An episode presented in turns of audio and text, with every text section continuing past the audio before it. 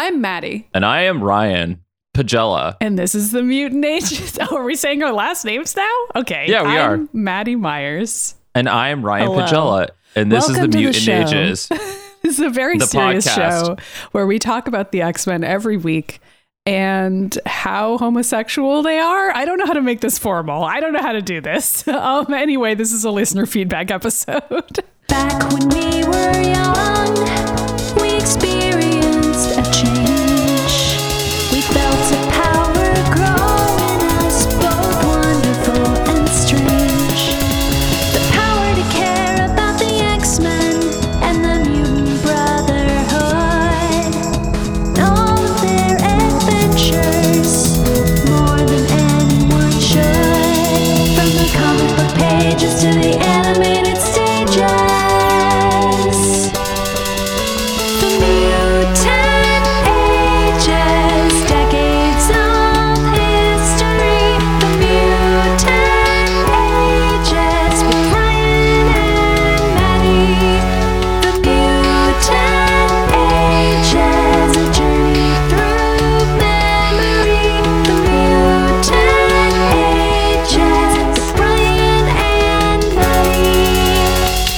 Our listeners know what they're here for, so it's not like we they're have here to... to hear about Wolverine. They're here yeah. to hear about how gay they're here, he is. They're here to hear.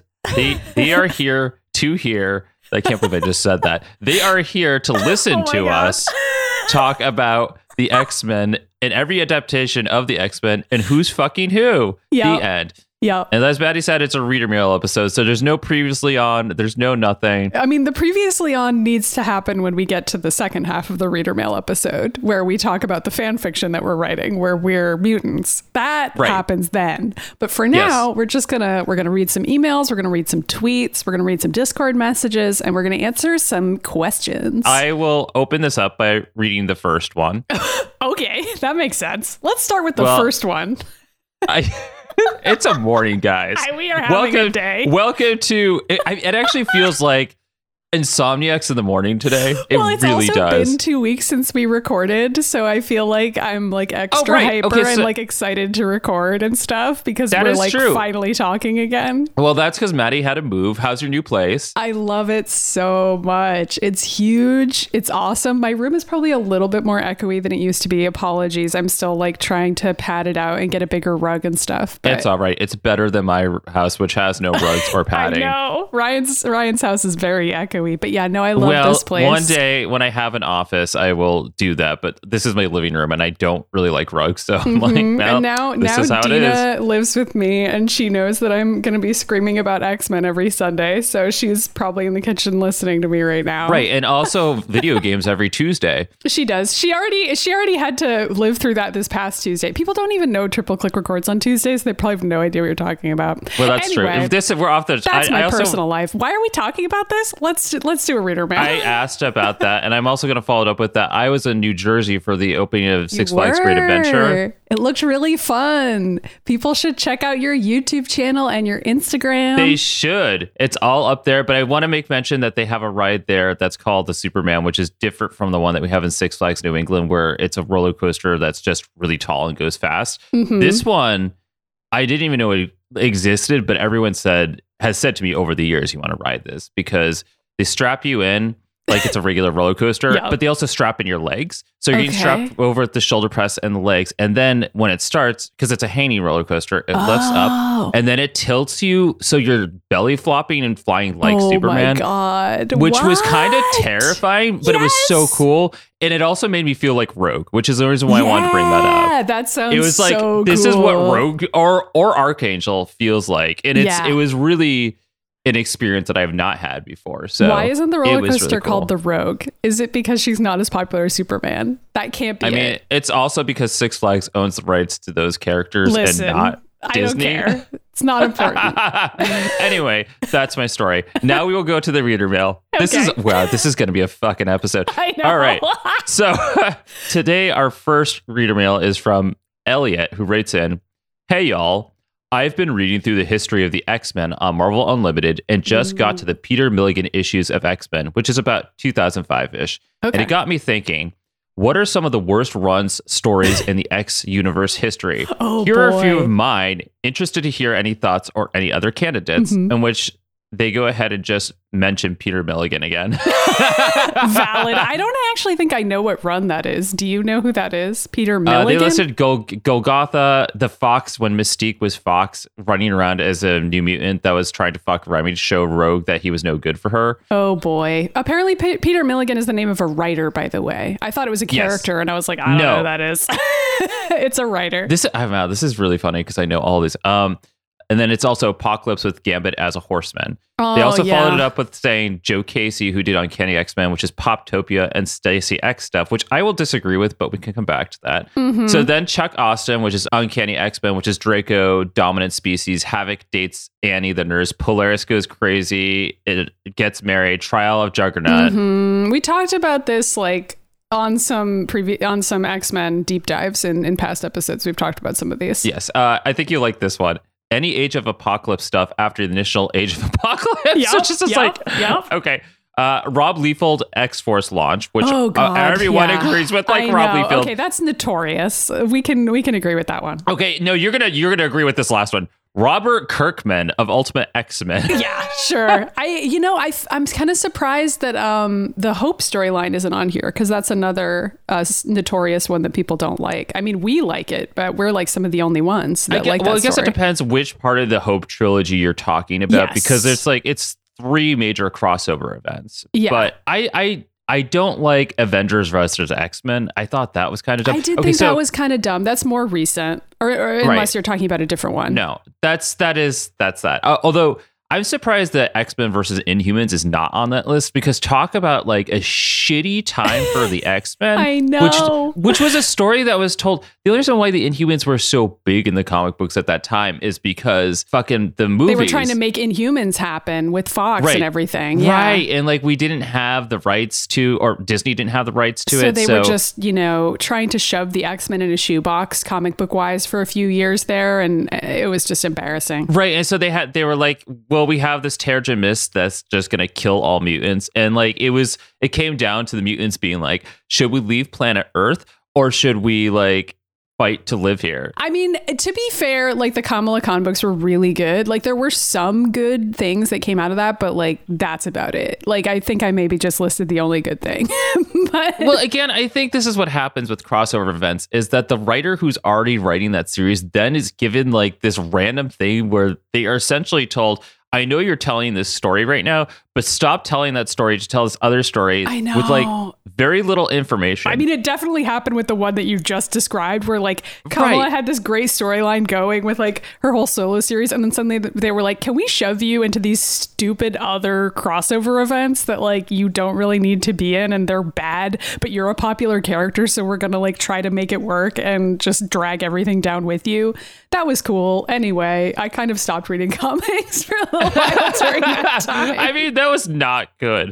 Uh, yeah. Wait, but going back to uh, the Poptopia Stacy X stuff, I actually disagree with that because that was the timeline where Northstar was brought onto the X team as a formal X-Men, I think probably for the first time. Mm-hmm. And during that time, that was when they started toying with the idea of outing Bobby, but then they didn't. That was, yeah. I mean, like they've always kind of had Bobby seem a little gay throughout all the different iterations of him since like the Silver Age or whatever. Mm-hmm. I mean, you've been shouting at everyone that he's gay since like, I don't know, two thousand one, I, probably before that. Yeah. Clearly you were reading into it, even if the comic books wouldn't acknowledge it. You were picking up what they were putting down. So right, right, right. And like in that time period of Joe Casey and Chuck Austen is that that's when they kind of set that up. It doesn't make all the rest of it very good. But you have fond memories of it simply because you remember that part of it, presumably. Well, also like there were some cool storylines. I like they had the Exterminator during that time, which was this guy that was like, I'm going to go and like mutilate mutants because like I have to exterminate them from Earth. And I was like, wow, that's fucking dark.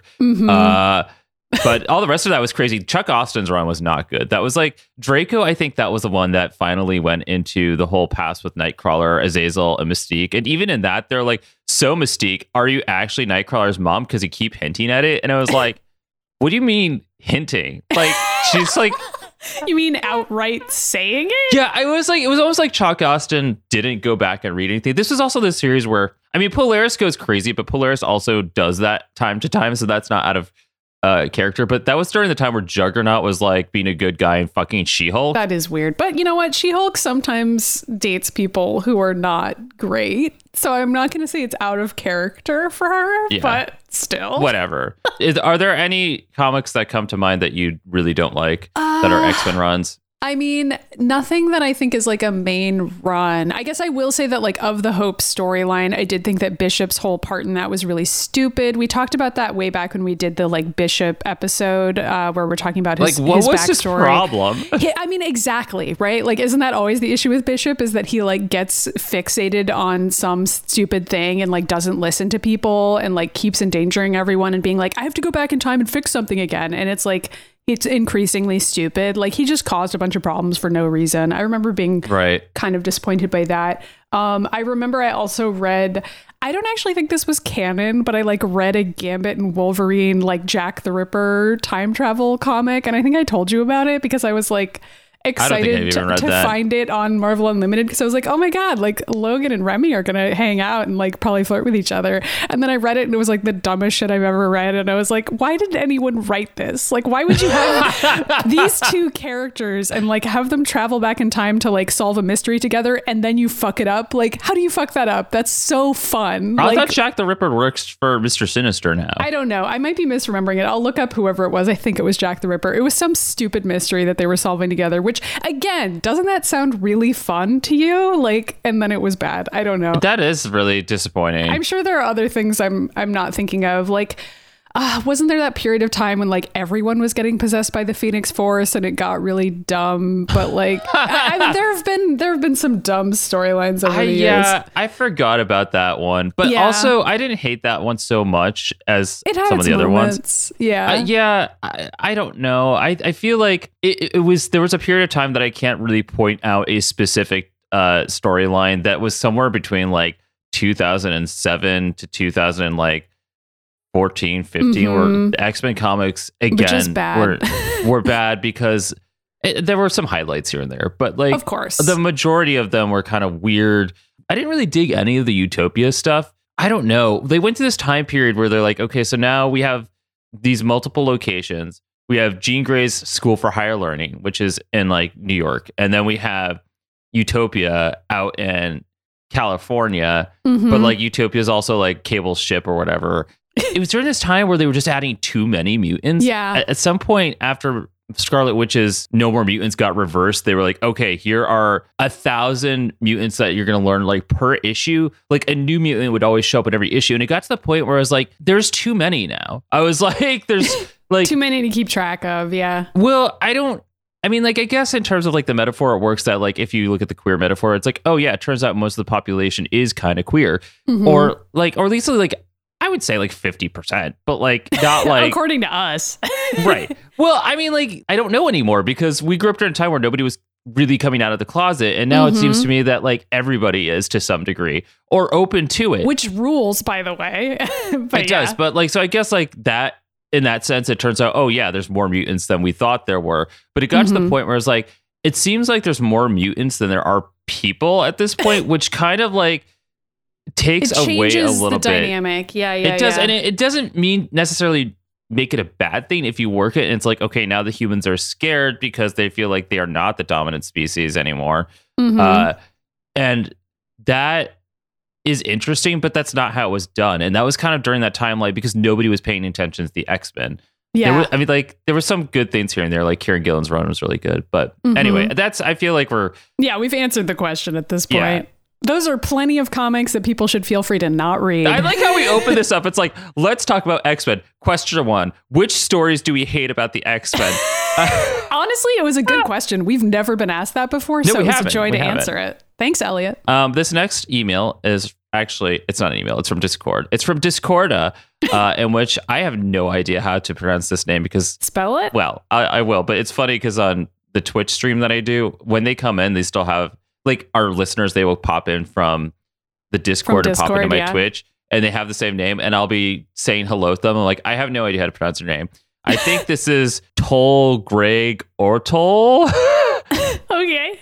Tol Greg Ortol. It's T O L G R E G O R T O L. So uh, I'm sure I botched it, and I'm sorry. Um, Great.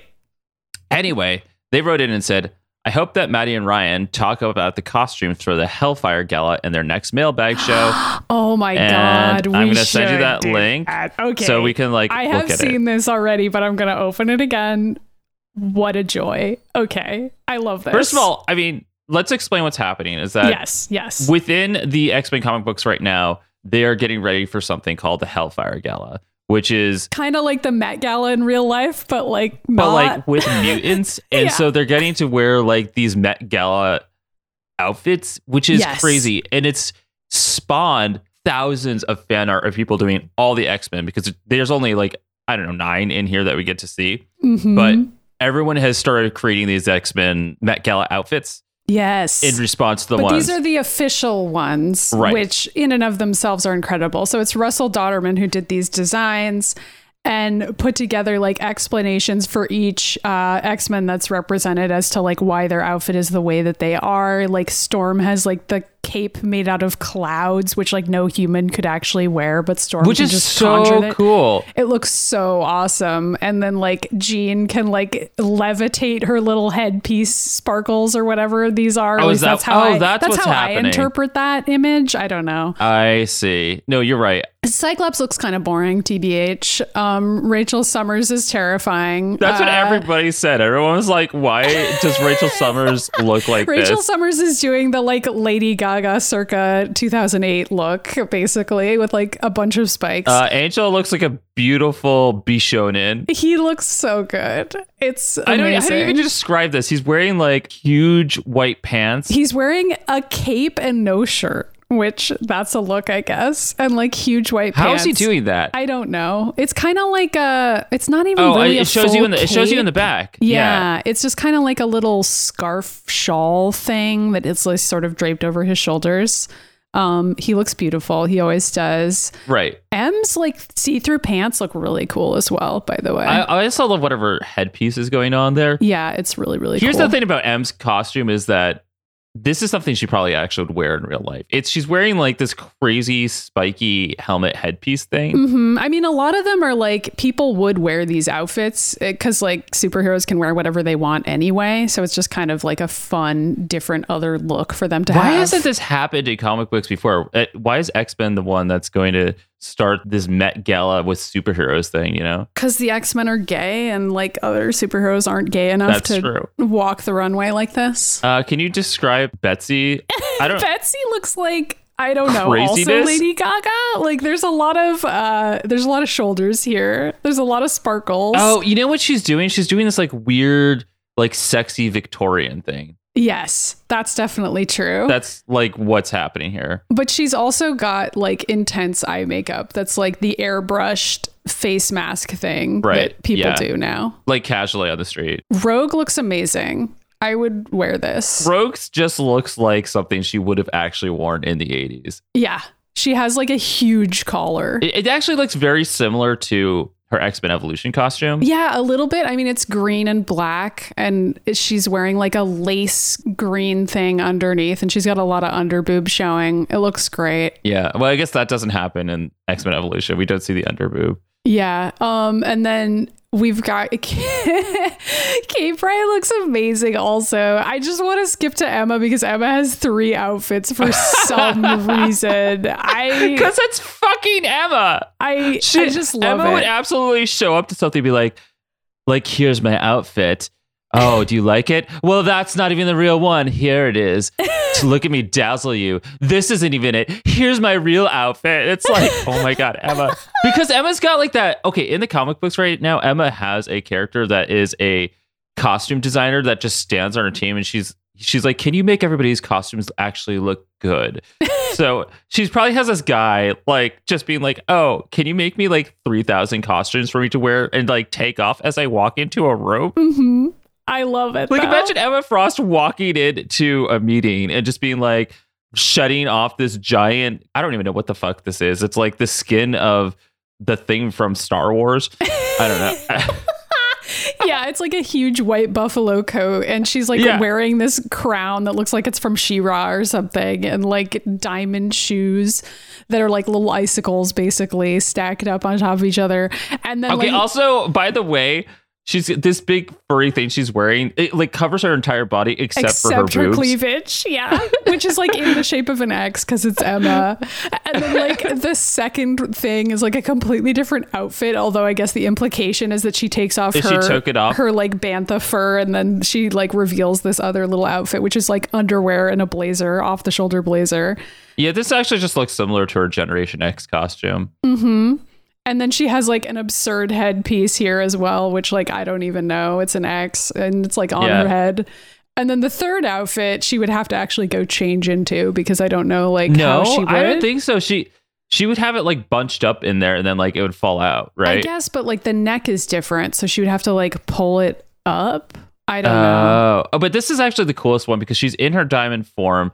And she's wearing like just a stream of diamonds over her body and nothing else. Yeah. She's like, you know, those um, things that we have in high school that were like beaded doorways that you could like hang up. She's wearing that she's as an outfit. She's wearing that, but it's like made out of diamonds.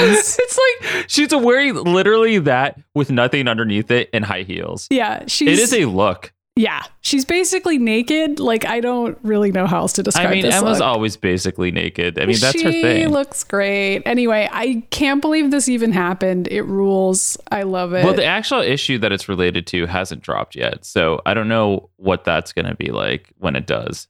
Probably just a bunch of really cool art and like barely any dialogue because it doesn't even matter. Like, I, I mean, one it's just can the hope. X-Men walking around in these outfits and then drinking champagne together and.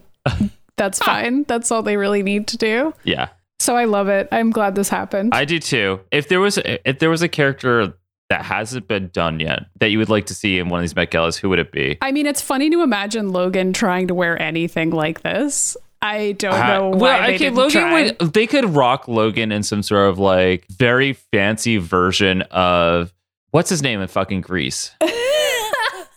Danny? Yeah. Thank you. I mean, sure. I guess Logan could go back to the fifties and wear a leather jacket. Um, yeah, it's it's funny to imagine Logan. It's funny to imagine like Beast wearing something like this. I I don't know. Okay, it's but just Beast cute. Would wear like a ridiculous over the top costume. I feel like Magneto would also. Oh my God, why didn't we get to see that yet? I hope they unveil that later. They probably will because like some of these characters like should be at this gala. So. Okay, I know that technically she doesn't count, but I feel like they could do an amazing duo thing with um, Scarlet Witch and Quicksilver. Mm, that would be fun. Fun. Yeah, it would be really cool. Or even if they wanted to do like Northstar and Aurora as like oh like twinsy mm-hmm. weird like variations, like here's like this version of it and then this is the other version of it, like it's, yeah. You know what I'm saying? I'm not I'm not specifying by gender because I don't think it needs to be that way, and in fact it'd be really amazing if like Aurora showed up in the suit and like Northstar was wearing the dress. Yeah, so. That would be really cool. Or if they were just both wearing ball gowns, that would also yeah. be fine. And they were just beautiful. Mm-hmm. All right, I'm going to send this next email on over to you so you can read it. Okay. This email's from Eric, who writes, Hello, Maddie and Ryan. I'm a longtime listener and wanted to tell you I love the show and think you guys are doing a great job. I don't have a question, just two things I wanted to share with you. Thanks, Eric. One, I grew up watching T A S in the nineties, and it certainly helped my love of the X-Men and comics in general, but haven't actually seen an episode since probably high school. Originally, I planned on watching along with you guys and then enjoying your commentary, but being a husband and father of three under four years old, wow, and having a backbreaking full-time job, I just couldn't find the time. I'm actually glad it worked out this way because now I listen to your commentary and the animation plays out of my head exactly as you describe it. And it's immensely entertaining that way versus just watching it as it was intended. Thank you. Second point, I'm a straight male who enjoys your show to no end. Keep up the good work. See you next time. So glad. So glad to have another straight listener. Love to we get some have, straight representation. One, I know. Every single time we have a mailbag, we have at least one straight man who walks in and is, who is, writes in and is, is like, like, I love hello, your show. Also, I'm not you. Gay. Thank you, Eric. I, you and know, then this Maddie actually... and I turn around and we're like, too bad the world's ninety-nine percent gay. Yeah, like, yeah. Well, I don't well, know why I said too bad. Too bad? Yeah, it's too bad. It's really tragic. Yeah, I don't know. Um, I, this actually kind of answers a question that I had, which is that I do wonder how people interact with the show. Like, do people watch the episode ahead of time? Do they watch it afterwards? I think they do both. I think they do both. I think some people just listen to the show, especially if they've already seen the episodes before and they kind of remember them and then they're like re-experiencing them with us. I don't know. I feel like we do enough of a recap every time that we don't necessarily, you don't have to watch the episode to enjoy the show, but I don't know what other people do. I, I guess this is me soliciting that question to, to people if they want to tell us how they go about it. But it's nice to know that, that that Eric can still enjoy the show, even though he doesn't have time to rewatch every episode along with us. Well, I do want to make a mention that what version you see in your head is not the version that's probably in the yeah, T V show. Because like ours true. involves like people screaming shit they don't say, and then Logan running off into the woods and fucking any random character. It could be, it literally could be anybody. Yeah. Although our version is better, though. Most, most of the time, our version's better. They should animate that. Mm-hmm. Sometimes they do. Every now and then they do. I Sabretooth and, and Logan definitely get it on, like more than you'd think. That's true. That's true. Um, okay, so next up, we have a couple of voicemails, which ah, oh, voicemails. They decide to open. Here we go. This is the first. Well, there's actually two. It's all. They're both from Drake, so but they're short. Hey, this is Drake. Um, I just thought I would, um, you know, call in and um, make a guess as to uh, what number twenty is in Ryan's you know, top twenty. Yes. Um, I'm going to guess Lila Cheney. I guess let me know. It's not Lila Cheney. Although Lila Cheney is cool. I feel like you've said that before, so I think I get why Drake would guess her, because you've said before you think Lila Cheney's cool. So she is cool, but she's not the she's not number twenty cool on my list. Enough. I, I hope that she shows up in some iteration of the T V show. But okay, so basically my top twenty, I've been revealing them when we get to them on the shows. Mm-hmm. Um, and I said number twenty hasn't appeared in anything yet. And I'm like, if you could guess it, then we'll reveal who it is. Didn't you also say that number twenty changed uh, at some point or other? Because because you were switching out the last slot. No, no, no. twenty, twenty was always that same character. Okay. But it was the it was that weird when I had to put... Who was it that I had to put up there? That was um, well, oh, I, I added Beast. Beast. Yeah, that's what I did. Okay, yeah. yeah. So I guess this was number nineteen, and then twenty got knocked off the list. So, mm-hmm. which is fine because I think twenty was somebody. I think twenty originally was going to be like Northstar because I do love Northstar, but he didn't make it quite onto the top twenty. Mm-hmm. So, so that's another clue. It's not Northstar. That's true. But Drake did send in another guest, so we're okay, gonna play great. that now.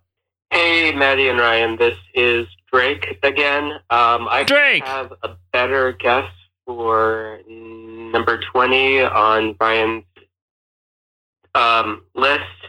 Um, I'm actually going to guess uh, Quentin Quire. uh, so see if I'm right about that. I also uh, want to ask um, a question. Um, no questions. Um, you know, since both of you have mentioned that you have uh, A D H D, um, I was wondering what your thoughts were on um, the X-Men as sort of um, a metaphor for uh, like neurodivergence, um, like having A D H D, um, autism, et cetera. Uh, just wondering what your yeah, thoughts were on that. Um, I guess I will see you next time. Thanks. Wow, there's a lot of questions there. Okay, so Drake got it. Drake got number twenty. Yay! I guess we could say that my number twenty is revealed. It's Quentin Quire. I it fucking is. love that dude. Yeah. And he's getting, he's gotten so much spotlight time even recently. Mm-hmm. What a great character. Like, I think I liked him because he was the first like real character, really the real character to super challenge the thought process of Charles Xavier. Mm-hmm. You know what I mean? And I was like, oh, thank you. I mean, like other characters I've done along the way, they're like, I don't know, Charles, that seems weird. And Quentin Quire just was just like, he was us in high school. Like he was like, he's like, mm, all this is bullshit. Fuck you. Although I was gonna be like, did we act like we were better than everyone? But I'm like, we probably did. We probably did, but we also hated ourselves. I, I mean, I feel like the main clue for that number is also twenty, true of Quentin Quire. Yes, the main clue was that probably Drake kept listening to the episode and then remembered that you said that you wanted to cosplay as this character, which I feel like is a big clue, because yeah. I'm pretty sure you've even said on this show that you wanted to cosplay as oh, Quentin Quire. I have. I have. So. I have all the pieces. It's mm-hmm. just that the only thing stopping me right now is that I don't have the red hair. He has pink hair, but I would have done it with when I had super red hair. You could do a non-permanent pink hairspray for like Halloween or something. That's true. I could if I wanted to, but I do want to dye my hair again at some point when it's not crazy times. Mm-hmm. So... But I, yeah. I haven't done that because I'm like, I'm not going to dye my hair for like just me to see. Like, and that's where everyone's bad at. Like, yeah. I, I have a ton of friends that are like, yeah, we'll just have gray hair right now until the pandemic's over because, like, what's even the point? Mm-hmm. So, you can celebrate whatever. Getting a vaccine by also dyeing your hair pink and then being yeah, Quentin right. Quire. That's true. Well, whenever Massachusetts decides to open the vaccines, which that's a whole other we don't need to can talk of worms about that we don't here. Need to open. Anyway, congrats to Drake. Let's answer yes. that question, I guess, or try to. Wait, so first of all, I want to say that I actually got a like all these years I've been like just assuming that I have A D H D, but like in the past year I've been seeing a therapist and working with her, and I got a diagnosis. It's not A D H D, it's A D D, which is a different variant of essentially the same thing. But yeah, like, they've gone back and forth on that one. When I was a kid, they said there were two different kinds of A D D and A D H D, and I had A D D. But then a few years ago, they changed that and they were like, no, everybody has A D H D. It's all the same thing. And then I guess maybe it's changing back. I don't know. I don't know. Yeah, I guess the point is that it's kind of the same thing. Um,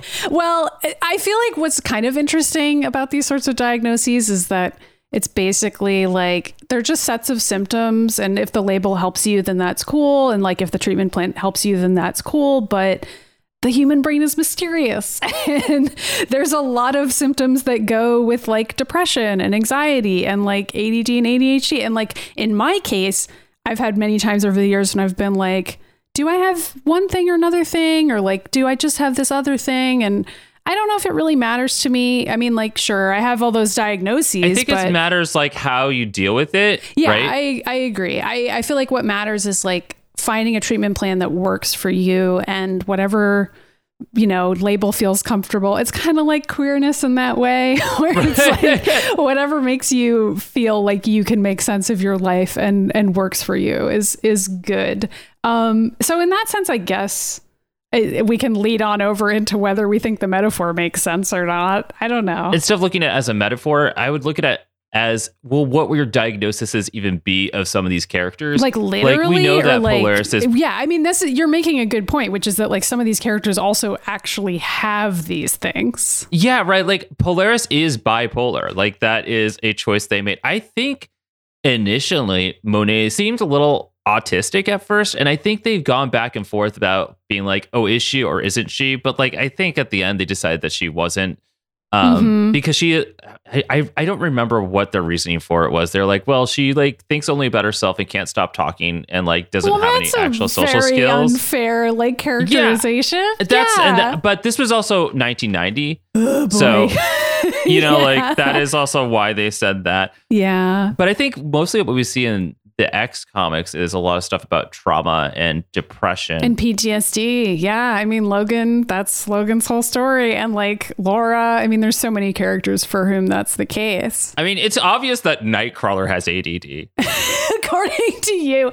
Yeah. I mean, I, okay. I mean, we are watching X-Men Evolution where he just like pops in and out and does shit at random, and you'll talk to him and just, he'll be like in the corner doing something else. And it's like, you just left this conversation, dude. What are you doing? Like, yeah, and that's I just mean, a description just, of like, ourselves. Reminds me of you and me at that age, which I, I don't know. It sort of speaks for itself. But I, I feel like the, the whole metaphor of, of mutation like doesn't really line up with any actual real world thing. I mean, we talk about think, this all the time. It's like it, it's, it's its own true. thing. I think the only way that lines up is if there are people out there, which we know they exist, that look down upon people with mental challenges. Mm-hmm. But it's very, it's, it's, it walks a very different line, because with queerness, it's like, okay, well, they're being shunned because they're gay. They're part of a minority. Whereas like in the real world, if you have like one of these diagnoses, like we have A D D, and like how that for me in high school made me like, like disliked by everybody for a very long time. And that our, my teachers would sort of look at me and be like, well, he's a lost cause anyway. Mm-hmm. So like that is as close as it is as it's going to get, where it's like, oh, well, he's a mutant, so he's a lost cause. So like, why right. should we even bother trying? And also you know? Like society is literally not built for you. It's built for neurotypical people. It's like, you know, designed with that in mind. And if right. you have something that's different about you, you learn in a different way, you talk in a different way, you think differently, whatever. Um, you're going to have a tough time fitting in because society isn't, isn't made for you. And it's like only now or like the past few years that some of the thinking about that has changed. And that's been really weird to see, honestly, because even the way people talk about A D H D is like really different today than how it was when we were younger. Well, also getting a therapist is talked in a positive light now, because back yeah. when we were kids, if you had a therapist or your parents had a therapist, it meant that there was something wrong with them. That's yeah, that like, was the uh, determination, and which is crazy. I think every single person in the world should have a therapist, even if they're doing well. yeah, honestly, I know. I mean, all that stuff has changed a lot. And I mean, in that sense, it's kind of similar, because it's like, well, this is just another thing about people that they're they're born different and they interface yeah. with the world differently. And that's changing. And that's that's cool. But I also am like, well, much like queerness, it's not like having any of these things gives you superpowers. So right. And but also and here's another problem that it, the metaphor gets lost on a little bit. So for us in the queer community, and I'm I'm just thinking of this now, but like, you're born and you have, you when you grow up, you do develop chemical imbalances or whatever it's going to be that creates these different sort of diagnoses, right? Or you have them already. I mean, who knows? Right. Could, that's what I, that's what I mean. Way. Like, it could be genetic. It could be that. But then there's like a whole other factor about this that I'm just thinking about now, where it's like, okay, but like our experiences growing up were so rough that I don't know if some of these things, like we, I think we definitely had A D D already, but like, a lot of the other weird issues that we have in our brains, I'm like, would those have been there if we didn't have to suppress being gay for so long growing up? And like growing up in a society where like we were like sort of shunned and like mm-hmm. create this like anxiety and all these weird things in our head that we have to work through yeah. cognitively to get through. Like, and it's sort of like, okay, so was that a mutation that like I had initially, or is that something that I developed because the society was so shitty? At, like, I mean, you know? There are studies about like how queer people tend to have depression and anxiety as well, which is like, that's part of it. Right. And it's like, I don't know if that is related in the same way or, or if it's like just because of the way society has treated it, you know? And it's like, I think we'll not know until we have a different society. Take. Well, I say like, I, I, well, right now we are in a place where we're really changing a lot of that in a very positive light. So we'd have to revisit this in like thirty years and do a new study and be like, okay, but how did those kids turn out? Mm-hmm. Like where, what, what do they have anxieties about?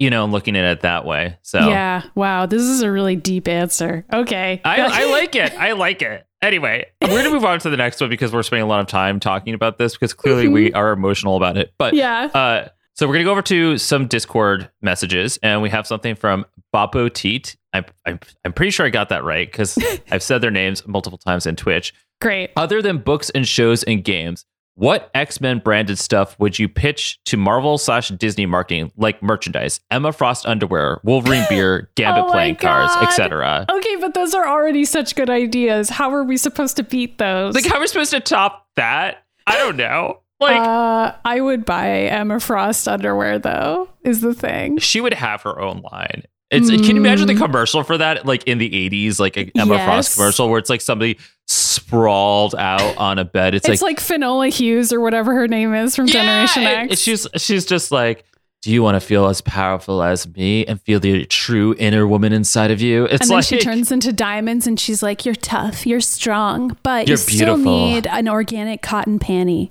That's why you're going to buy Frost, our new line. Anyway, um, Cyclops branded sunglasses. That's my answer, and I'm sticking to it. Ryan Paglia, circa nineteen ninety-nine, needed a pair. So, I mean, I, I pretty much already had one. I feel like I feel like you could do something with like Quicksilver, Wolverine leather jacket. Some of, the, some of these things already ha- exist in the world under another name. Like, okay, so there's like a debit card called or a credit card called the Quicksilver, and every single time I see it, I'm like, Pietro? Okay, that's kind of funny. I feel like there should be like a car called the Quicksilver, though. Yeah. Oh, that's really good. I like that. Mm-hmm. I don't I can't, know. I, I can't think of like what Wanda's product would be, though. Uh, I mean, she would appeal to like she'd be she'd have her own product line and like maybe Hot like Topic. A makeup line. I don't know. Um, some some nail polishes. Oh yeah, it'd be like it's like the Scarlet Witch line, yeah. and it's like all like red and blacks and shit. Mm-hmm. That'd be cool. Uh, so this next one's for Brock, and they write in, starting the Cauldron episode, Maddy talking about Magneto's motivations making no sense. Same as Xavier's haven't either. Like, what is the institution for except getting child soldiers ready to fight Magneto and Apocalypse? Yes. Ryan wanting to bring back Sinister. Maybe Sinister has been manipulating Magneto since the camps where his powers manifested or followed him and took control after Xavier dumped him. This is a very long past headcanon, considering Sinister isn't even necessarily on this show. I know, on the show. Uh, similar mind control tech as what was used on Wolverine by the Weapon X scientist, mm-hmm. uh, that you also su- suspected was funded by Sinister. Magneto was hovering behind Mystique while she ran with baby Kurt because he was fighting Sinister, turning that dial up. And then Magneto getting turned into a horseman by Apocalypse messes that all up because he can get free and good and becomes a teacher to the mutants. Okay, that's the ending of the series, Maddy. Just F Y I. He becomes oh, a horseman. No. So he becomes good at the very end, Magneto does? Yes. Whatever. Too little, too fucking late on this show. Oh, whatever. I know, right? Okay, now at the end of this, this is where the true question comes. Also, okay. If Xavier caught Magneto cheating on him with Shadow King in the astral plane, like Jean catching Scott with Emma and Morrison's new X-Men, what form would Shadow King be wearing? Okay, why is Shadow King with Magneto? I'm already lost. Like, just from the jump, I'm like, I don't understand the premise of the question. I think the premise is, is that Magneto is the one non-psychic in that situation, so it would have to be Shadow King. Okay, but like Magneto would never let that happen, so I guess we have to believe it's consensual and that for some reason Magneto wants to take off his helmet and be with the Shadow King. So we're going with that, first of all. Uh, and the Shadow King is appearing as someone else. I don't know. I mean, like... It would have to be, well, I don't know, Magneto, would, would it be fucking like Rogue? I don't know. Oh, yeah, maybe. I, I feel like the sad answer would be that it was like a version of Xavier who is actually nice. That's like Magneto's fetish. Oh, my God. It's just Mesmero. And then like Xavier walks in on like Eric back together with Xavier, and Xavier's like, what the fuck is this? That's but really also funny. Eric doesn't actually want to be with him. Yeah, I don't know. That's this the is answer we're going with. Fiction. I, I that's probably the one that we're gonna use. Or it's just Rogue. I, I don't know. know. Uh, next question comes from totally not Mister Sinister that says, here's a serious question. Are there any characters that you think are trans or head canon as trans? Um mm. You know, I we talked about this a little bit. I, I there is like a long-standing headcanon that Logan is a trans guy, which I think is a pretty fun one. We've talked about. I that think on it's. The show I before. think it's fun because it works in a weird way. But I think, I think there would be like, wouldn't there like just weird shit going on with this healing factor? Then, like, I don't know how that would work. Hopefully not. Uh, yeah, like know. He would have to. Yeah, I don't know. It could just be magic.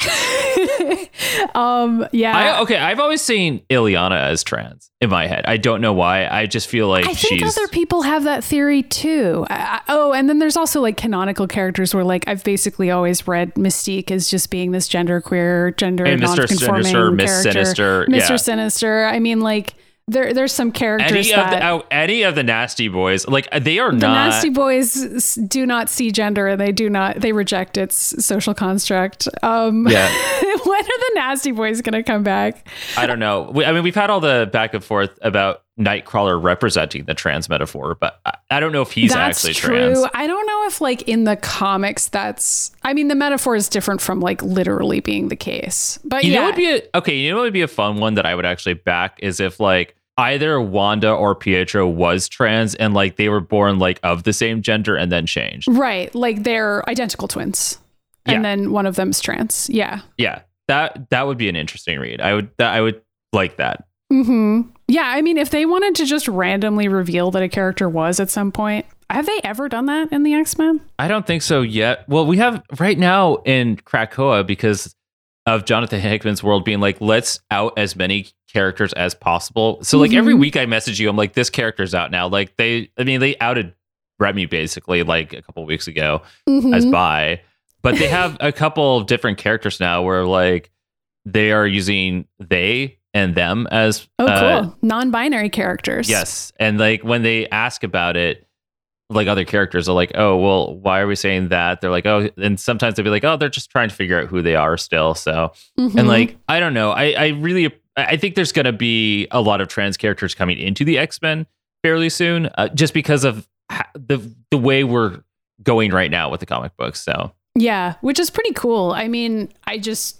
it's sort of worth noting that there's like those awkward storylines from decades and decades ago with Mystique where it's like, that's clearly what they were trying to do with right. the character at the time. But like, you know, it was forty years ago. So it was, I don't know.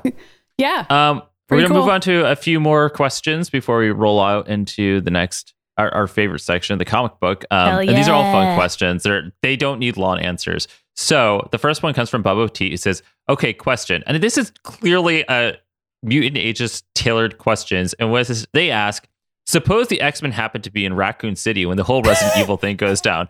Which one, which X-Men has the most fun killing zombies and which X-Men has no fun at all? I guess the follow-up is, which Resident Evil character scores a date with which X-Men? Okay, these are actually very complex questions, first of all. Maddie's like, we have to get very serious about this. Xavier has no fun because he never has any fun in his life, and that's also Xavier. Can he not con- can he not control the zombies because they're brain dead essentially? Yeah, I don't think he would be able to, um, because right. they're just sort of. Well, it depends on which version, I guess, but I, I would assume he wouldn't be able to control them. Maybe he could put them to sleep. I don't know. I don't think so. I think he would just be in his wheelchair and get eaten. He probably wouldn't. They probably they would probably all be there, be like, oh shit, there's zombies, and Xavier would just get like get up and be like, I'm leaving, and be like, you could walk this whole time. Yeah. Um, you know who would have the most fun is Beast, actually. I think Beast would really enjoy analyzing the whole situation and okay, like Beast creating would have PowerPoint like, presentations on it for everyone and being like, I've solved this. I found the cure for the virus. Like, I've figured uh, yeah, everything I, out. I think we have to not have Beast even in this situation. He would have to be like one of the scientists in like working in on Umbrella. The virus initially. Yeah. Yeah. And it would have to like all be his fault in order for him to not have any fun. That would be really Yeah, but sad. Except it's sort of like William Birkin, he created it. And so he mutated into Beast instead. I don't know. Right, I feel like. Yeah. That's sad though. I'd rather have Beast be having fun on the other side. But you're right. They would true. be very overpowered if Beast was there to help them like for realsies. Logan would probably right. have some fun fighting zombies, I think. I mean, he's already done it. I think yeah. some of these characters have fought zombies. And also mm-hmm. like, like it, it would just be easy. I, here's the thing that Wolverine would be like, I can't catch this zombie virus and I can keep slaying them and they can kill me and I'll come back to life, but I have to watch all my friends die. Like, that's the kind of thing he would do. And then, yep. like, he and fucking Chris Redfield would probably team up and be so fucking broody until they fuck. And, mm-hmm. like, that's that. Albert yeah. Wesker and Mister Sinister team up? yeah. Oh, Mister Sinister would be having a great time. He would be oh, yeah. really loving like, it. Like, it, this is his moment to shine. Mm-hmm. Okay, also Mister Sinister and Wesker will fuck. That's gonna happen. yeah, I guess. I mean, they're kind of the same guy, so that would be a little weird, but they'd probably still do it anyway, just, you know, for funsies. I think yeah. Scott probably wouldn't have fun. I mean, there's like straight-laced characters where I'm just like, they would take it too seriously and they wouldn't have a good time, but it would still be a fun fan art, you know? It would. It would. Trying to put them all in the Resident Evil outfits and stuff. How come no one's done that? I don't know. Leon would sleep with all the X-Men. Mm-hmm.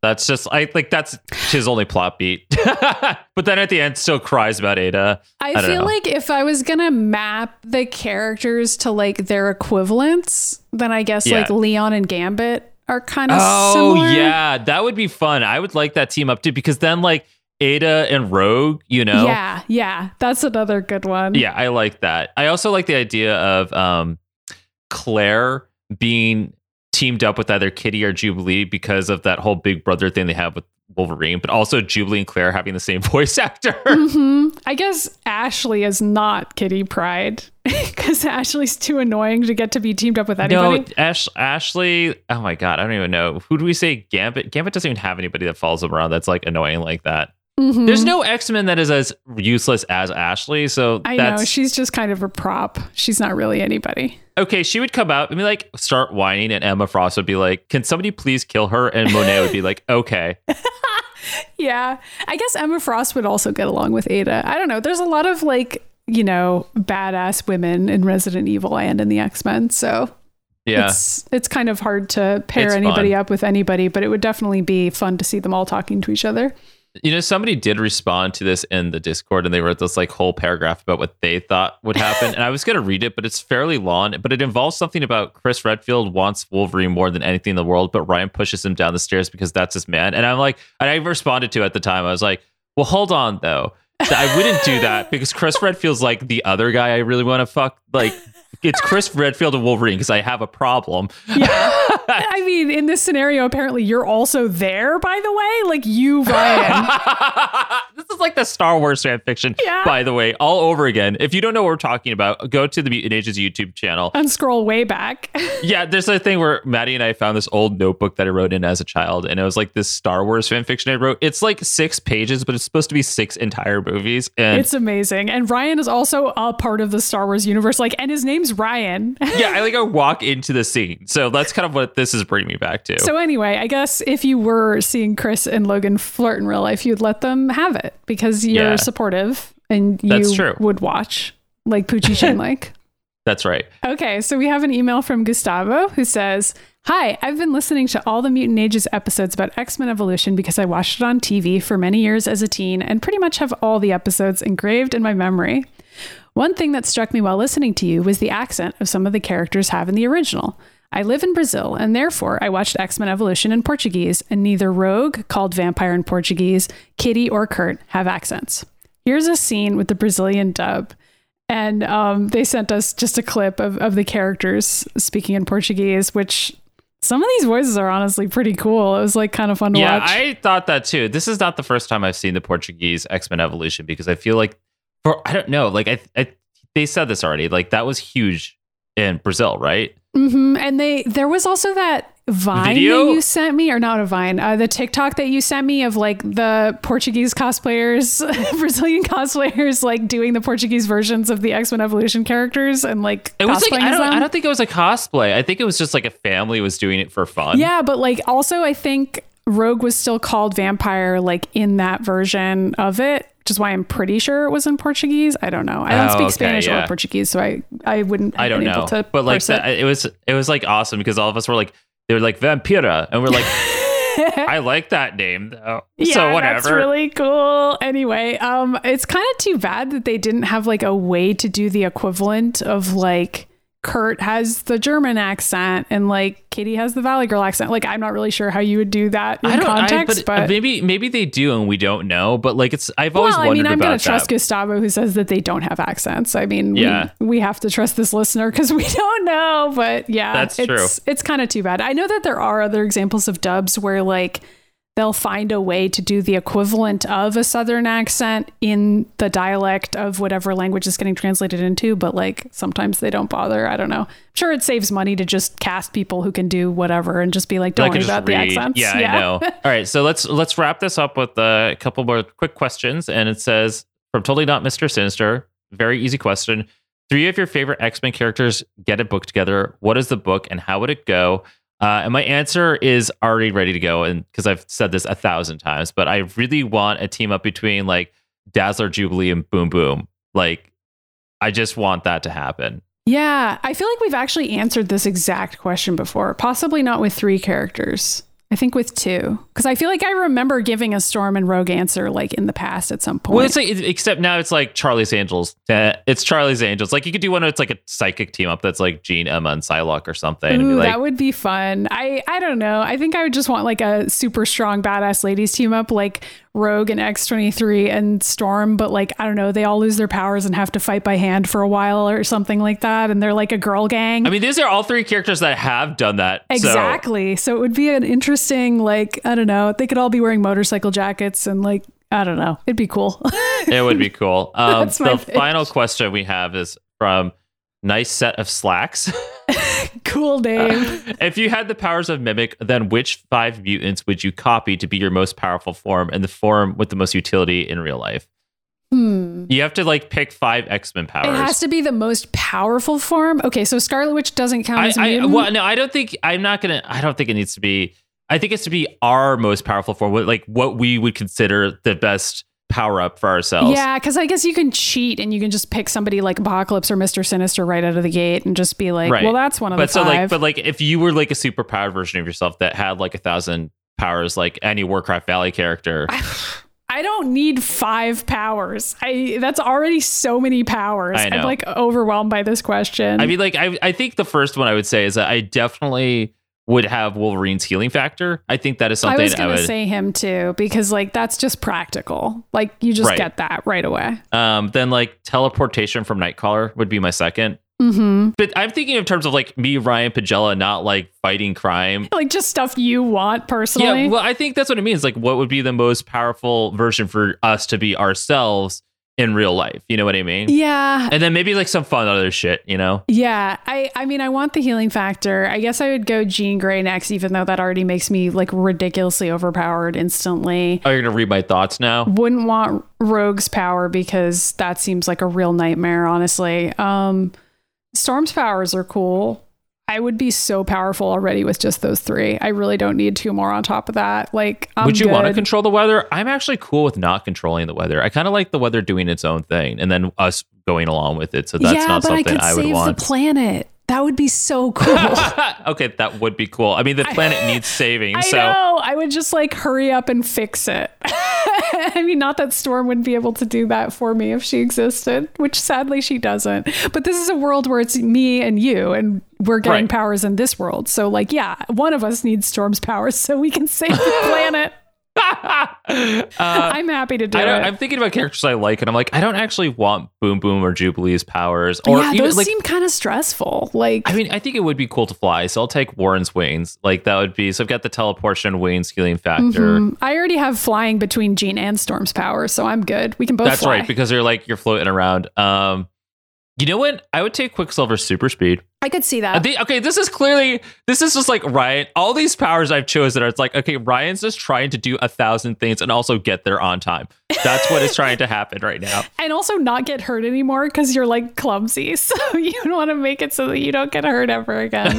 I can imagine that somebody that like wants to easily exit a situation that they feel socially awkward in, they would want Katie Pryde's powers because they could just be like, I'm out. And then it's like phase through a wall. And then they'd be like, where did they go? But like, that's not something I need personally. Yeah. So plus you already have teleportation and speediness, so you can exit any situation easily. I'm trying to think of like a fifth one now that would be like good to have in there. Psycho Clown's powers. What the fuck would that even be? It's just like le- Mister Sinister, like being able to conjure a horn out of nowhere to honk it in somebody's face. No. It's like, that's the only thing. I don't want shape-shifting because I've had issues with chameleoning in the past because of acting. So like mm-hmm. that, I feel yeah, like Mystique. I also wouldn't want that anyway. I feel like Mystique is also a person where it's like, she's always not, I don't know. She, she, some of these characters are just have traumas and it's like hard for me to separate those traumas from their powers. You know what I mean? Yeah, right. Like maybe there's a version of Mystique who's healthy, like Morph. Is Morph healthy? Who no. can say? I mean, I don't know. He likes to get controlled and like has mental breakdowns all the time. So who the fuck even knows? Yeah. I don't know. I don't know who the fifth would be. I, I don't I don't really want psychic powers. I don't want that. Like for whatever reason, like can I just have like the telekinesis? Wait, no, you know what I want? This is not helpful to anything, but I just want Gambit's powers. Gambit's powers would be cool. Like whatever, like and you can just explode a card if you want. Right, because like Jubilee and Boom Boom or even Dazzler, it's like you're like you see them doing the thing. It's like, okay, that person just shot off a bunch of light as shit in my face and blew up. But like anybody that pissed me off, I'd be like, you know, all those fucking Karens out there, I would just like slightly, like lightly tap their item passing by so it charges. And then when I leave the store, it just explodes. Okay. Great. So you are going to be a little bit of a superhero, but just for like mundane things, like white ladies asking to see the manager. You're going to take them out. Yeah, like people out. Pissing me off. Like, you know, because I've done lots of customer service in the past. And it's uh-huh. like, how great would it be is if like you have an annoying person that is just extremely rude. And then just when they're not looking, you like charge something of theirs and like the, you charge their fucking drink and that just like, explodes in their face when they're, you're, you've walked away. That's great. Mm-hmm. Whatever. That's a very Jubilee application of Gambit's powers, by the way. Like that I mean, feels very know. chaotic in a Jubilee teen mall rat kind of way. Okay. All right. I think that's it. We can end with that. Do you have any other powers you would add on? No, I'm good. Let's read a comic book. Okay. Do do do do do do do do do.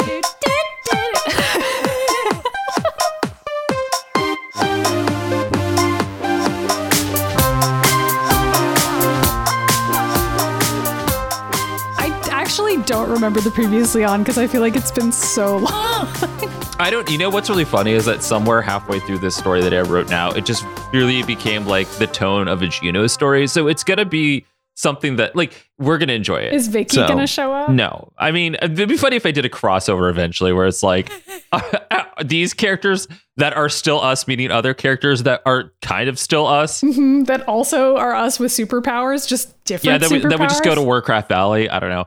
Um, anyway, so it's issue number seven of Mutant Ages, the comic book. Everybody, it is time. This is like, oh, it's becoming almost like a tabletop game for us, except where I'm just only the dungeon master and nobody gets to actually play the game. Uh-huh. So listen, it's a comic book, okay? It's not a it tabletop is, it game. It is. The Mutant Ages, the comic, featuring Maddy as Middy, Ryan as Snapshot, Todd as Diction, Katie as Roleplay, Wolverine as Wolverine, and sometimes Madeline as Canvas when she is there. Yes. So here we go. Previously on the Mutant Ages. After being pulled through Apocalypse's strange gate through timelines that Maddy broke, they whipped through a trippy Kingdom Hearts sequence and found themselves in the sewers of New York City, where Wolverine, Lady Deathstrike, and Gambit all were escaping a green energy alien called the Soul Sucker. It's coming back to me. After Todd fixed the timeline by dealing with both Wolverine's inabilities to remember anything correctly, the X-Men went home and the Mutant Ages found the ship creating the Soul Sucker. There they met a, hol- a hologram, which was the essence of the ship, known as Discorda. Mm. That's where we left off. The realities are collapsing. Discorda's from our timeline. True. I mean, well, but we're also from our own timeline. Well, of course. We're here. Yeah. So now, Maddy, Ryan, Katie, Todd, and Wolverine stared at the holographic image of what looked like danger in the center of the sh- spaceship cockpit. They all stared at each other awkwardly. Did that weird Cortana knockoff just talk to us? Todd finally asked. My name is Discorda, not Cortana. Although if you were listening, you would have known that, Discorda responded. Ooh, she's sassy. I like her, Katie said. Yeah? Well, I don't know what the hell she is, bub, and I don't trust her. Logan screamed, jumping at Discorda. But since she was a hologram, he clearly went through her and hit the center console. Everyone looked at Ryan. Yeah, I don't know why he's doing any of that, Ryan said with a shrug. He looked at Discorda. So you're the essence of the ship. Why did you trap me and like fifty other people inside that green cocksucker? Soul sucker, Discorda corrected him. I know what I said, Ryan replied, not correcting himself. Discorda sighed. That was a defense program designed to destroy anyone or anything that attacked the ship while it was in stasis. I wouldn't think somebody would be idiotic enough to scratch an unknown spacecraft, but seeing as that man is now tangled under the wires of the control panel, I am not surprised, Discorda said. She glanced over at Wolverine, who was erotically tangled in the cables underneath the center console. Cool. So what's the deal, Maddy asked. I love Star Wars, especially the weird stuff, but do- we don't typically see spaceships on Earth. Yeah, only a couple of times, Ryan said. Like when the Chitauri attacked New York City, or the Secret Invasion, or anything with the Kree and the Skulls, or... Okay, never mind. Clearly, we just live in Star Wars now, Maddy cut Ryan off, knowing that he would just drone on talking and organize lists. I was sent here to be kept out of the hands of the Baron, Discorda said casually. Who the fuck is the Baron? Maddy yelled. Discorda pulled up a holographic screen in front of her, running numbers and other computer code. We have not been able to identify the entity or triangulate his location. However, we know that he is directly responsible for altering the time stream. All we know is that he is called the Baron, Discorda responded. Mm. It's probably Sinister, I hope, Ryan said. You hope? Maddy responded. Katie gasped. I gotta call Remy, Katie said frantically, whipping out her cell phone. If Mister Sinister is on the loose, he's probably going to attack, fuck, scratch, drop the roof on, and inject my baby with something. Your baby? Maddy continued to respond. Wait, you still haven't explained why you know Gambit. I am getting the notion that we are not going to, Todd said. Also, didn't Apocalypse already establish that Sinister and him were fixing the timeline or some other kind of time travel bullshit? Precisely, Discorda said. Cable already identified that Sinister and Apocalypse were not responsible for the time stream disruptions.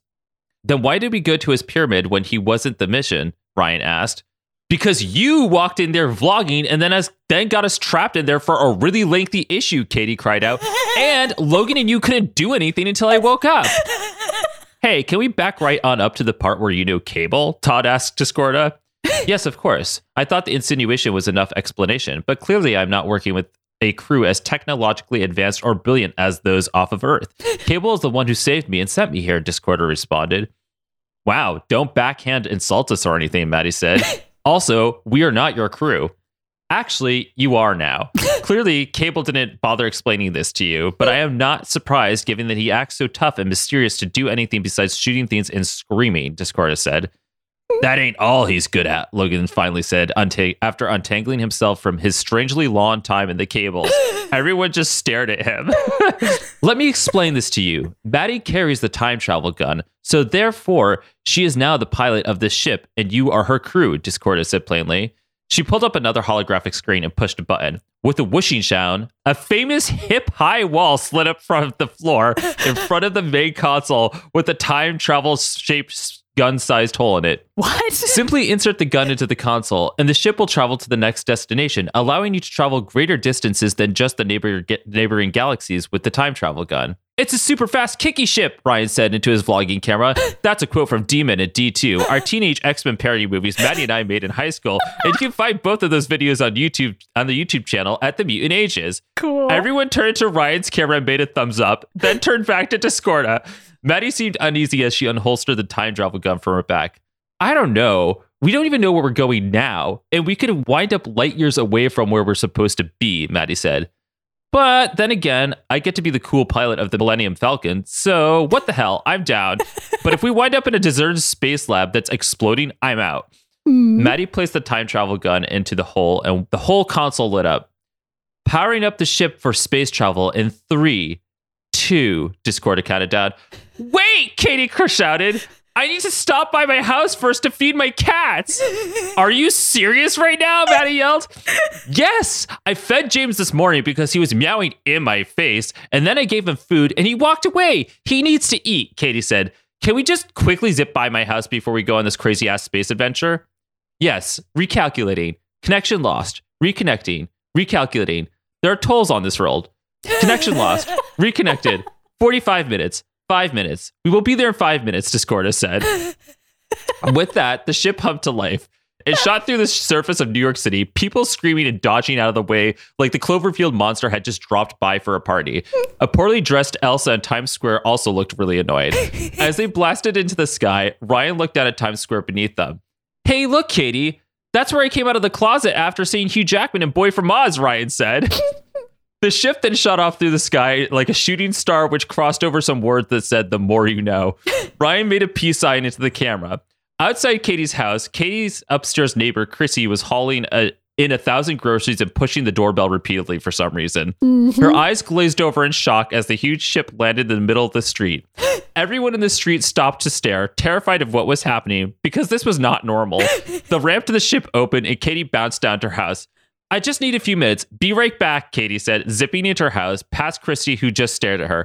Hi, Chrissy. The cat box smells, Chrissy finally managed to say. Not now, Katie said as she slammed the door and shut behind her. Nearly an hour later, Maddy sat cross-legged on the sidewalk in front of Katie's house while Todd played a game on his phone next to her. Ryan was busy drawing pictures of Pokemon onto the sidewalk with chalk, and Logan leaned against Katie's tree, sexily smoking a cigar. Ryan stopped for a moment to look up at Logan, watching the phallic object enter his mouth and suck. Logan saw Ryan catching a look at him, and he smirked. They gazed at each other for a really long time, but not as long as it was taking for Katie to feed her cats. Maddy threw down her phone. Oh my God, what is taking her so long? Maddy finally said. She got up. I'm going to get her. But just in time, Katie skipped on out of her house holding a large brown bag that sparkled. Okay, I'm ready, Katie said cheerfully. Okay, new rule. Whenever Katie needs to do something, we need to set a timer and not give her more than ten minutes, Ryan said, angrily throwing down the chalk as if he hadn't been having a good time. Um, you're late everywhere you go, slow shot, so get off my back, Katie snapped at him. Well, maybe if you stopped dropping Oreos and Boita bars all over my car, I wouldn't have to reprimand you, Ryan defended himself. What the fuck is happening right now? What is this conversation, Maddy yelled. We've been standing out here for a full hour and we have to go. Will you two please leave your weird shit for later? Fine, but only if I get some of the Bueno bars, Ryan cried out. Katie, are you carrying the bag you found in Apocalypse's dungeon? Todd calmly said in the middle of all this. Katie smiled. Yep. Turns out it has more than just one purpose than being a parachute in the time stream doors, Katie said. Kind of like that weird cloak that kept saving us. Where did that even go? Oh, boy. I'm not figuring out what a cloak is right now, unless it's from Hot Topic. Let's go, Maddy said, scooting Katie and Ryan up the steps. Todd and Logan followed them on board. Huh, so I see you're done wasting time, Discorda said. There are dormitories on the east wing of the ship. Feel free to make yourselves comfortable in the rooms of your choice and to take whatever you need from the rec room in the west wing. Food can be materialized in the kitchen in the northeast wing. Just tell me what you want to consume if you can manage that.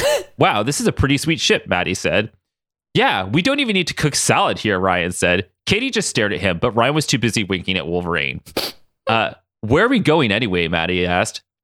Elder Baron five, of course, Discorda responded as the ship popped oh back to life. Oh, okay, cool. I have no idea what the fuck that is, Maddy responded. It will take us approximately six hours to reach our destination. If you all can manage to entertain yourselves long enough to let me fly through space, Discorda said. We we will reach Cable and his contact upon arriving at Aldebaran five. Sure, why not, Maddy said. I'm going to go lie down because I don't know how many hours or days it's been since we started these crazy missions, and it's not clear in this story. Yeah, good point. I call the room with the biggest window, Ryan said as he ran down the hall. I'm going to do a room tour on my vlog. Logan, do you want to come see my new room? Oh, hell no, you're not getting the best room, Katie said, pushing Logan and Todd out of the way to chase after Ryan, lugging her giant bag behind her. Hours later, Maddy lied in a bed of her small dormitory room on the ship. Her laptop sat open on a nearby desk, a Word document open, writing her feelings on Space Journal. How did I have time to get my laptop? I guess I just had it. I don't know. I like. I just assumed that you would have that on you because it is you. I'm carrying a lot of stuff. I've got my key jar. Yeah, I know. I like this idea that you have like this bag of shit that's yeah. like you are like a video game character where you just like Leon has at least twenty-five guns on his jacket. Mm-hmm. So I'm Leon. She sighed, her eyes wide open as she stared out the window at the stars in space. She had tried taking a nap, but it didn't work because she didn't really actually sleep because, like her mom, she was also a vampire. Suddenly, a cat appeared in Maddy's face and meowed at the top of its lungs. Maddy screamed and fell out of the bed. How the how did you get in here, little dude? Maddy asked the cat. Katie suddenly appeared in the doorway. James, there you are. Get your cat, get your ass back in my room, Katie yelled. The cat meowed at her loudly. No, I'm not giving you any more food. Katie, why... Why is your cat on the ship? Maddy asked in a groggy voice. Well, I couldn't just leave my pets at home while we went on a space adventure. Chrissy forgets to feed them sometimes, and Ryan is here, so I'm out of options, Katie replied. Pets, plural, Maddy said loudly. Yeah, it's no big deal. Come look, Katie said, dragging Maddy and the cat down the hall. Katie pushed a button to open the sliding door to her room. Katie's room had a huge bed in the corner covered in a thousand stuffed animals. Mm-hmm. The T V was playing the latest episode of Ninja Turtles. Mm-hmm. Another cat was on the edge of her bed. Three lizard tanks were in the room, along with a betta fish tank, a bowl with some frogs in it, a cage with two guinea pigs, and a series of hamster tubes built around the room. Posters of Wicked and Zootopia and Phantom of the Opera lined the walls. Maddy nearly tripped over all the books and figurines Katie was still unpacking. So, what do you think of my room? Katie, how the hell did you get all this in here? I didn't even know you had this many pets, Maddy cried out. Oh, well, you know that bag I picked up in Apocalypse's Dungeons? It's apparently the bag of infinite holding, so I basically can put as many things as I wanted there, and it will fit, Katie said cheerfully as she pulled out a, a huge X-Men Monopoly game. Oh my god, you've actually become Mary Poppins, Maddy said, staring at Katie's entire house in this one room. Yep. Cheeto? Katie asked, pulling out a massive bag of Cheetos and a dozen Diet Mountain Dew bottles that rolled onto the floor. Katie needs this actual bag, though, for real. Okay, but like she does this already. She can do this like without superpowers. Mm-hmm. I, I think we should clarify for the listeners. She usually brings multiple bags on any given trip, to clarify. She, she just needs one bag that's an infinite bag. That's true. Uh, no, thank you. I'm just going to take a walk and process this, Maddy said, slowly backing out of Katie's room, the door sliding shut. She then stumbled over something on the ground. Maddy twirled around to see Mystique's cloak just floating in midair. Mm. She stared at it. Um, the cloak grew two eyes and a mouth. It smiled at her, then giggled and twirled down the hall. Wait, what the f- Fuck, Maddy yelled, but before she could follow the cloak, there was the sound of Logan screaming and his claws scratching on shit in the next room. The door opened and Logan stumbled out and just ripped up shorts, and he fell to the ground gasping for air. Logan, are you okay? Yeah, I had a dream about Weapon X, and then I had to fight a ghost, Logan growled out. Maddy's, Maddy peered around Logan to see that his room was completely destroyed. Logan, how did you manage to both set up and destroy your room in the past five hours, Maddy asked. It's the best at what I do, bub, Logan replied, holding up his claws dramatically. My curse is also my gift. Logan then retreated back into his room. Lo- Maddie shook her head and knocked on Todd's door before she went inside. Todd was in the middle of a conversation with Emma, who was on the screen attached to the wall. Oh, how lovely for your team's leader to finally join this conversation, Emma said with a bite in her voice.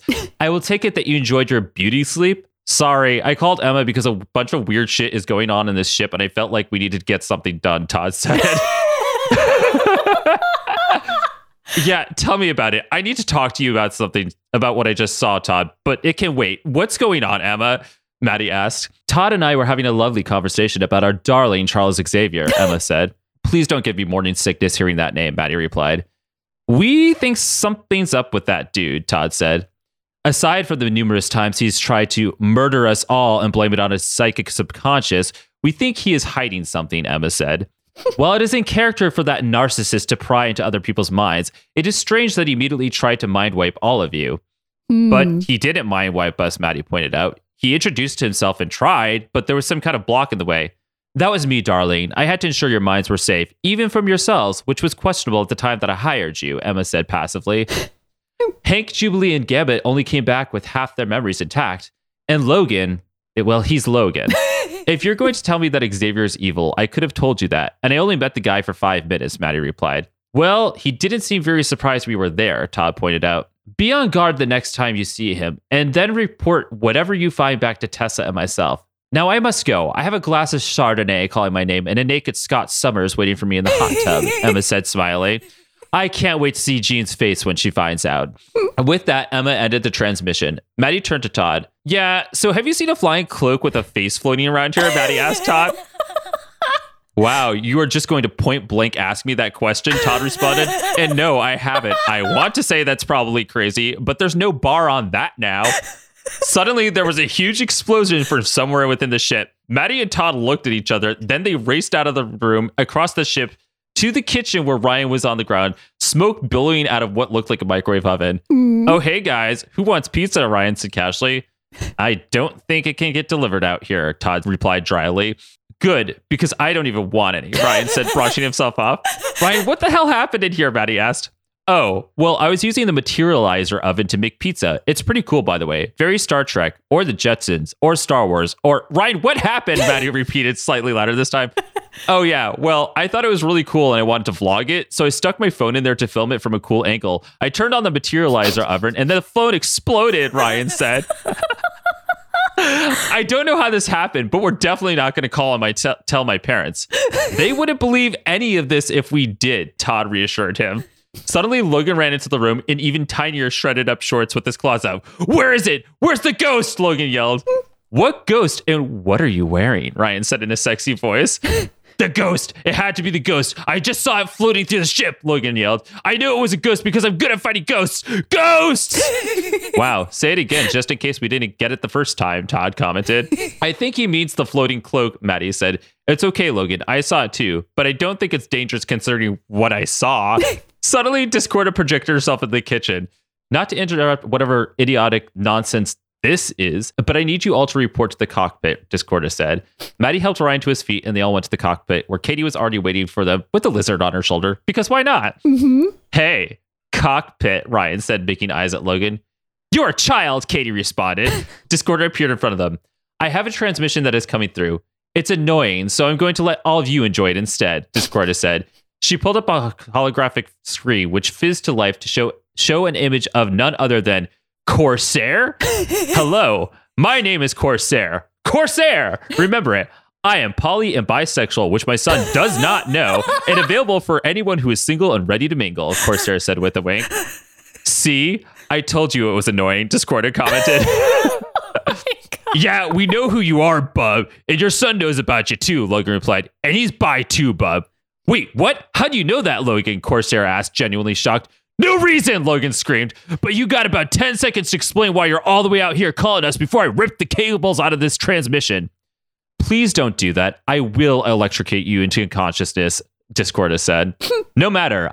I, the dashing Corsair, and his sexy crew are here to commandeer your ship. That's right. We're going to be docking, Corsair said with a wink. We are pirates after all, and this ship is now ours. There's some kind of pirates, all right, Katie muttered. Yeah. Hi, Maddy here. Nice to finally meet you, but you're not getting this shit, Maddy said. I'm the actual captain here, and I have a keytar, and I know how to use it. Well, that's just the thing, sweet thing. We've already boarded your ship, Corsair said. What? Ryan said, spinning around wildly with his camera. They all turned around to see Corsair standing there with Chode, Raza, Hepsa, and Madeline from the Mutant Ages, all sexily draped around him. Corsair turned off the little device he was using to talk to them. He pointed a blaster in the direction. Surrender the ship, and we may just pleasure you before we rocket you out in space, Cora said with a wink. Aw, hell no. I just got my room all set up and everything, Katie said. Do you know how long it took to get all my Frozen action figures to stand up? Also, Madeline, what are you doing here? Ryan said. I thought you were on our, our side. Oh yeah, that orgy door I went through, that took me to Corsair ship, and we had a great time. Now I'm part of their crew, and we're also an R P group on Sundays, and we play Vampire the Masquerade, Madeline said crashily. Oh, that seems fun, Ryan said. Ryan, she's with the enemy, Maddy pointed out. Whose side are you even on, Madeline? The one that pays more, duh, Madeline replied. But honestly, I was just here for the sex and not all the fighting. That seems like a lot of work, T B H. I'm just going to sit back and watch. Madeline walked over to a nearby seat and lounged in it. Now, where were we? All right. Coming out on top. Surrender to your knees and we'll let you leave, Corsair said. He looked over at Discorda and let me take this baby out for a ride. No. You wouldn't even be able to handle me if you tried, jackass, Discorda responded, crossing her eyes. Also, we're not letting you take this shit, Maddy said, arming her keytar. You pirates are out of tune. I have about half my M P left, and I could probably be okay with riding y'all into oblivion, Todd said, arming his notepad. And those hands, bub, I got a jar on my desk that they will look real nice in next to the bowl of apples that I eat with my claws, Logan said, popping his claws. Oh, man, I'm going to get so many views, Ryan said cheerfully, also running over with his camera. Katie sat down next to Madeline. What the hell, Katie? Aren't you even going to help us protect the ship? And do what? I can talk to inanimate objects and possess things, but the entire spaceship is already in a life form, Katie responded. Unlike you, I'm not idiotic to run into a battle with just a camera. But yeah, sure. Go get some new subscribers. Yeah? Well, today we're going to unsubscribe to them, Ryan said dramatically. He made a badass pose in his camera and then smiled at Wolverine. I would have given you just a tip on Patreon, but I guess we're all we're going to do it the hard way, Corsair said. He pulled up his gun and loaded it. Nice knowing ya. Suddenly, the cloak from before twirled its way in between the two parties and stretched out like it had two hands, stopping them from firing. Stop fighting, the cloak cried out. Remember, you all have to be friends, but if you shoot each other, you won't be friends anymore. You have to shoot each other after you become friends so you know who your friends really are. Everyone just stared at the floating cloak between them. Did that did that floating cloak just start talking? Raza asked. What the fuck is happening? I'm not getting paid enough for this shit, Katie cried out. I'm Cloaky. Don't you recognize me, Mom? Cloaky said. Katie looked at the cloak, then at Maddy, then at the cloak, then at Ryan, then at the cloak. We're all seeing this, right? Katie asked. Duh, it's me. I was Mystique's cloak for years, which was once part of Mystique. When Apocalypse's machine exploded, it hit my mom, who landed on my dad, and their powers combined and brought me to life. Cloaky said. Wait, Dad, Ryan screamed. Katie and Ryan looked at each other and gagged. Ew, they said like children. I don't understand what's happening, Maddy said very calmly for some reason. Todd, do you know what's happening? No, Todd said. Why are you even asking me that? It's simple, really. Mom's power is to talk to things and possess them, and Dad's powers can pause, rewind, fast forward, and play reality. He just hit that big old play button on me, Coakley said. Everyone just stood there in silence. Can I shoot it? Corsair finally asked. I'm not going to say no, Discorda replied. Suddenly, a bright glowing light appeared between them, and out emerged Cable. But I'm going to say no, Cable said dramatically and hot as hell. We got a future to save, and we need you all to cooperate together, Cloaky included, because we're going to need all of you to infiltrate Elder Baron five and find the Baron. To be continued. Oh my God.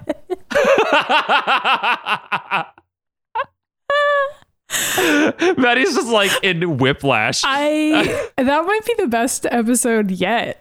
I was on the edge of my seat. I really did not know what to expect moment to moment from that episode. This is, this is, it's been it's a while. It's really going some places. So like, the Cloaky like, backstory makes no sense at all, but that's fine, I guess. I didn't know how else to bring him to life, so we went with that. Yeah. Yeah, I'm glad Cable's back. You know what, it makes it, it you know it, it makes just as about as much sense as any of the weird ass episodes that we sometimes see on X-Men the animated series, where it's like, this thing happened, it doesn't make sense, but we're just going to go with it, kind of like Elder Baron five. Yeah, so, which I don't think Elder Baron five was ever actually explained in the show or, or the Baron. Remember? The show? Yeah. All I remember is when we watched that, you kept on screaming, I don't know what these things are. And it, we looked it up and there's absolutely nothing behind it. It was like some words they made up for the show. But you're going to have to come up with an explanation for the Mutant Ages, the comic book, I guess. Because oh, yeah. You've written yourself into a corner and the only way out is to keep writing. Oh, I, I, I already know where it's going. Just expect a very Ocean's Eleven montage happening at a space casino about to happen. Oh, right. Yeah. That is your dream fan fiction. I'm excited it for is. Remy to come back and help us out with the space casino. Right. There will probably be, I mean, I haven't decided this, but now that I said it, there will probably be zombies because like that is like how those stories went back when we were teenagers. Mm-hmm. Well, this is well, very fun. I'm glad we recorded this. This is a good episode. You can write in and tell us what you thought of this. Yes, you whatever can. This was. And we'll, we'll do another listener feedback episode in a few weeks. Um, you can write in at themutanages at gmail dot com and send us an email. And if you want to find all the other ways to contact us, you can go to mutant ages dot com. And on the right-hand side, you're going to find links to our Discord server where you can ask us questions. You're going to find our voicemail, which is one five oh eight three one nine one six six eight, and you can keep guessing Ryan's top twenty X-Men just like Drake did. Maybe you'll even win the the honor of guessing right. Um, yeah, actually, that'd be really funny if we had people write in and actually guess before we got there. I was like, well, now we know. Mm-hmm. Yeah, I mean, I guess we could like not let people do that, but you know. I'm going to update my list right now and say that we've revealed that Quentin Quire is in number twenty. There is only two characters left, actually. What numbers are they? Number one. Oh, three, three. There's three left. There's number one, number seven, and number eighteen. Ho, ho, ho. Okay. And then also we have a P O box, which is P O Box three three four four, Natick, Massachusetts, oh one seven six oh. So you can send us physical mail if you want to. That is true. You could do all those things. What else? Oh, and social media. You can also tweet at us if you want to, or send us messages via social media of any kind, because we're on all of them at the Mutant Ages. And we're individually on social media. I'm at Maddy Myers on pretty much every platform that exists. How about you?